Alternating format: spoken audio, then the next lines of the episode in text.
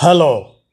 కానమూకు కథావచనం మోహనవచనం పరిజ్ఞాన హితబాండం శ్రోతలకు ఆహ్వానం నమస్కారం. చదవదగునెవరు రాసిన తదుపరి చదివిన వెంటనే మరువక పలువురికి వినిపింపబూనిన అది ఏ పరిజ్ఞాన హితబాండమవు పో మహిళ మోహనవచనమై విరాజిల్లు.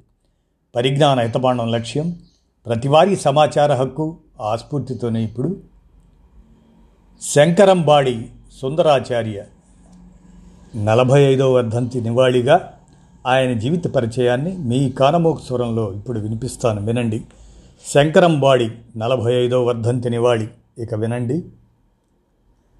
శంకరంబాడి సుందరాచారి ఆగస్టు పది పంతొమ్మిది వందల పద్నాలుగు జన్మించి ఏప్రిల్ ఎనిమిది పంతొమ్మిది వందల డెబ్భై ఏడులో ఆంధ్రప్రదేశ్ రాష్ట్ర గీతమైన మా తెలుగు తల్లికి మల్లెపూ దండ రచయిత ఆయన నలభై ఐదో వర్ధంతి. ఏప్రిల్ ఎనిమిది ఇవాళ. పంతొమ్మిది వందల పద్నాలుగు ఆగస్టు పదిన పుట్టి తిరుపతి చిత్తూరు జిల్లా ఆంధ్రప్రదేశ్. ఆయన మరణం పంతొమ్మిది వందల డెబ్భై ఏడు ఏప్రిల్ ఎనిమిది. ఆయన అరవై రెండో ఏట తిరుపతిలో జరిగింది. జీవిత భాగస్వామి వేదమ్మాళ్ సుందరాచారి. పంతొమ్మిది వందల పద్నాలుగు ఆగస్టు పదిన తిరుపతిలో జన్మించారు సుందరాచారి. అతని మాతృభాష తమిళం. మదనపల్లిలో అనిబీసెంట్ థియోసాఫికల్ కళాశాలలో ఇంటర్మీడియట్ వరకు చదివారు. చిన్నతనం నుండే ఆయన స్వతంత్ర భావాలు కలిగి ఉండేవారు. బ్రాహ్మణోచితములైన సంధ్యావందనం వంటి పనులు చేసేవాడు కాదు ఆయన. తండ్రి మందలించగా జంధ్యాన్ని తెంపివేశాడు. తండ్రి మందలింపునకు కోపగించి పంతానికి పోయి ఇంటి నుండి బయటికి వెళ్ళిపోయారు. భుక్తి కొరకు ఎన్నో పనులు చేశాడు. తిరుపతిలో హోటల్ సర్వర్గా కూడా పనిచేశారు.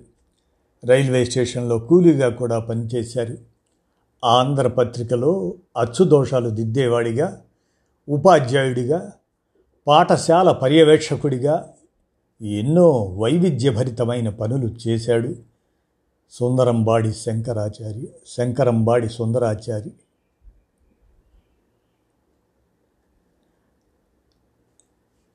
ఇక ఆయనకు ఎన్నో వైవిధ్యభరితమైన పనులు చేసిన ఆయన అమితమైన ఆత్మవిశ్వాసం ఉండేది అతనికి. ఒకసారి ఏదైనా పని వెతుక్కుందామని మద్రాసు వెళ్ళారు. ఆంధ్రపత్రిక ఆఫీస్కి వెళ్ళి పని కావాలని అడిగారు. దేశోద్ధారక కాశీనాథుడి నాగేశ్వరరావు పంతులు నీకు తెలుగు వచ్చా? అని అడిగాడు. దానికి సమాధానంగా మీకు తెలుగు రాదా? అని అడిగాడు. నివ్వెరపోయిన పంతులు ఆయనతో నేను ఇప్పటి వరకు తెలుగులోనే కదా మాట్లాడాను. అందుకే మీ ప్రశ్నకు సమాధానం ఎలా ఇవ్వాలో తెలియలేదు అని అన్నాడు శంకరాచార్య. సుందరంబాడి. ఆంధ్రపత్రికలో ఉద్యోగం చేస్తుండగా ఒక ప్రముఖునిపై పద్యం రాయవలసి వచ్చింది. నేను వ్యక్తులపై పద్యాలు రాయను అని భీష్మించుకొని దానికోసం ఆ ఉద్యోగాన్ని కూడా వదులుకున్నారు. సుందరాచారి తర్వాత విద్యాశాఖలో పాఠశాల పర్యవేక్షకుడిగా పనిచేశాడు. నందనూరులో ఉండగా ఒకసారి పాఠశాల సంచాలకుడు వచ్చారు. ఆ సంచాలకుడు సుందరాచార్యుని బంట్రోతుగాను బంట్రోతుని సుందరాచారిగాను పొరపడ్డారు దానికి కోపగించి సుందరాచారి ఆ ఉద్యోగానికి తక్షణమే రాజీనామా చేశారు. ప్రేమించి పెళ్ళి చేసుకున్న భార్య వేదమ్మాళ్ మనోవ్యాధిగ్రస్తురాలైన కారణంగా ఆయన వేదన చెంది జీవిత చరమాంకంలో ఒక రకమైన నిర్లిప్త జీవితం గడిపాడు. తాగుడుకు అలవాటు పడ్డారు. సుందరాచారి పంతొమ్మిది వందల డెబ్భై ఏడు ఏప్రిల్ ఎనిమిదిన తిరుపతి గంగుండ్ర మండపం వీధిలో నివాసముంటున్న ఇంట్లో మరణించారు. రెండు వేల నాలుగులో ఆంధ్రప్రదేశ్ ప్రభుత్వం తిరుపతి పట్టణం తిరుచానూరు రోడ్డులోని అన్నపూర్ణేశ్వరి సర్కిల్లో సుందరాచారి జ్ఞాపకార్థం ఆయన కాంస్య విగ్రహాన్ని నెలకొల్పింది. తిరుమల తిరుపతి దేవస్థానం ఆయన పట్ల కృతజ్ఞతా సూచికంగా విగ్రహం దగ్గర ధ్వనివర్ధకం ద్వారా నిరంతరం మా తెలుగు తల్లికి మల్లె పూదండ అనే పాట నిరంతరంగా ధ్వనించి ఏర్పాటు చేసింది. శంకరంబాడి సుందరాచారి గొప్ప కవి. పద్య కవిత్వం ఆయనకు ప్రీతిపాత్రమైన కవితా ప్రక్రియ. పద్యాలలోనూ తేటగీతి ఆయన ఎంతో ఇష్టపడ్డ ఛందస్సు. తేటగీతిలో ఎన్నో పద్యాలు రాశారు. నా పేరు కూడా అదే శంకరంబాడి సుందరాచారి తేటగీతిలో ఇమిడింది. అందుకనే నాకది బాగా ఇష్టం అనేవారు ఆయన. ఆంధ్రప్రదేశ్ రాష్ట్ర గీతమైన మా తెలుగు తల్లికి మల్లె పూదండ. ఇది కూడా తేటగీతిలో రాసిందే ఆయన. ఈ పద్యం ఆయన రచనలలో మణిపూస వంటిది.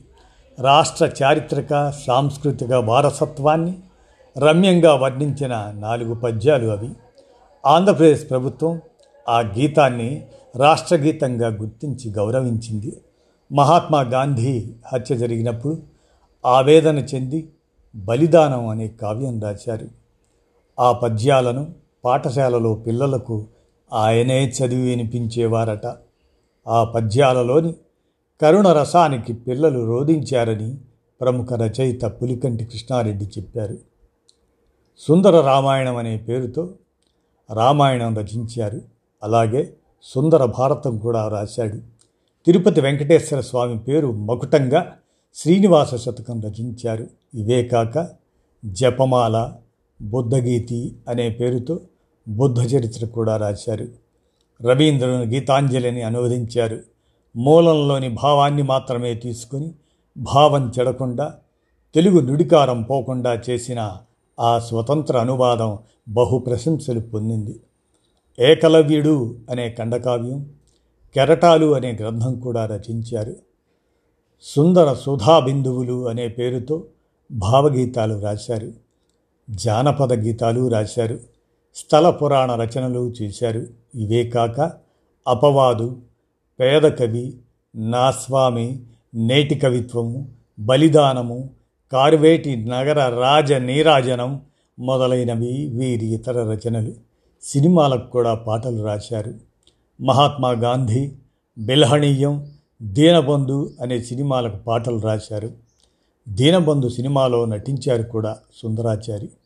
మా తెలుగు తల్లికి గీతాన్ని పంతొమ్మిది వందల నలభై రెండులో దీనబంధు సినిమా కోసం రచించారు. కానీ ఆ చిత్ర నిర్మాతకు యుగళ గీతంగా వాడటానికి నచ్చకపోవడం వల్ల ఆ సినిమాలో చేర్చలేదు. టంగుటూరి సూర్యకుమారి గ్రామ్ఫోన్ రికార్డు కోసం ఆ పాటను మధురంగా పాడిన తర్వాతనే ఆ గీతానికి గుర్తింపు లభించింది. ఒకసారి ఢిల్లీ వెళ్ళి అక్కడ నెహ్రూను కలిశారు తాను రచించిన బుద్ధ చరిత్రలోని ఒక పద్యాన్ని ఇంగ్లీష్లోకి అనువదించి ఆయనకు వినిపించారు. నెహ్రూ ముగ్ధుడై ఆయనను మెచ్చుకొని ఐదు వందల రూపాయలు బహుమతి ఇచ్చారు. ఇతర కవుల అభిప్రాయాలను మనం గమనిస్తే స్వర్గీయ శ్రీపాద కృష్ణమూర్తి శాస్త్రి గారు అన్నారు. ఈయన గురించి మృదువైన పదములు మధురమైన శైలి మంచి కల్పన కలిగి వీరి కవిత్వము ఆనందమును ఆపాదించగలిగి ఉంది. అట్లానే కవి సామ్రాట్ విశ్వనాథ సత్యనారాయణ సుందరంబాడి శంకరాచార్య గురించి తెలుగు పలుకువై కవితాశక్తి సౌకుమార్యము ఈ మూడు గుణాలు మూటకట్టి వీరు పొత్తములను రచించిన అన్నట్లున్నది. ఈ యుగంలో వీరిది ఒక ప్రత్యేక వాంగ్మయంగా ఏర్పాటు కాబోతున్నట్లున్నది. వీరి శైలి సంస్కృత సమాసముల నుండి మారుమూల పదాల నుండి విడివడి సరళమైనది అని అనగా ఇక గడియారం వెంకట శేష శేషశాస్త్రి గారు సుందరాచారి గురించి ఈతని శైలి మిక్కిలి సరళమైంది భాష సుగమమైనది ధార సహజమైనది పోకడలు ఎత్తుగడలు అలంకారాలు చమత్కారాలు మున్నగు ప్రసాద ధనాలన్నీ సముచిత సుముచిత సన్నివేశాలే భావశృతిలో మేళవించినవి.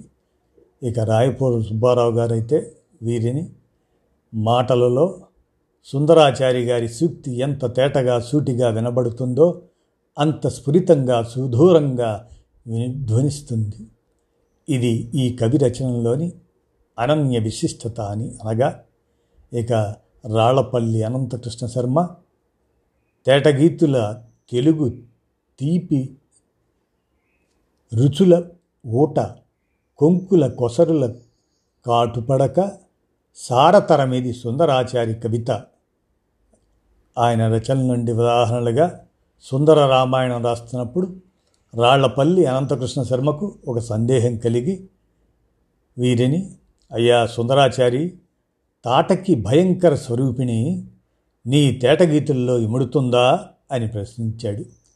ఆయన దానిని ఒక సవాలుగా తీసుకొని తన సుందర రామాయణంలో తాటకిని ఇలా ప్రవేశపెట్టాడు.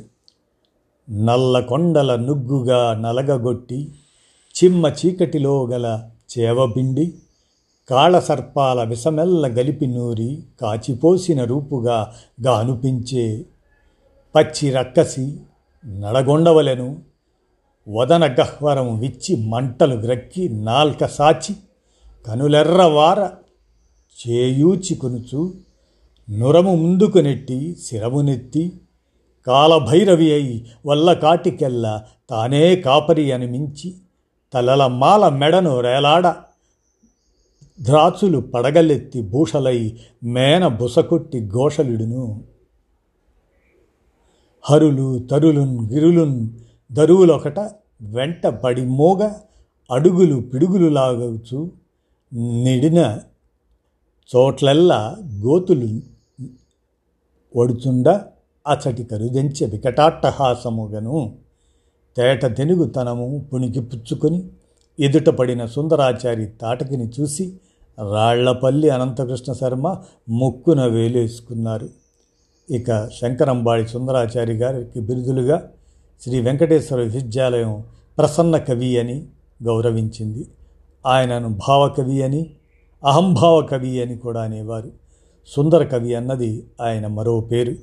ప్రముఖ రచయిత శంకరంబాడి సుందరాచారి గారి నలభై ఐదో వర్ధంతి నివాళిగా ఆయన జీవిత పరిచయాన్ని మీ కానమోకు కథ వచ్చిన శ్రోతలకు మీ కానమోకు స్వరంలో వినిపించాను. విన్నారుగా. ధన్యవాదాలు.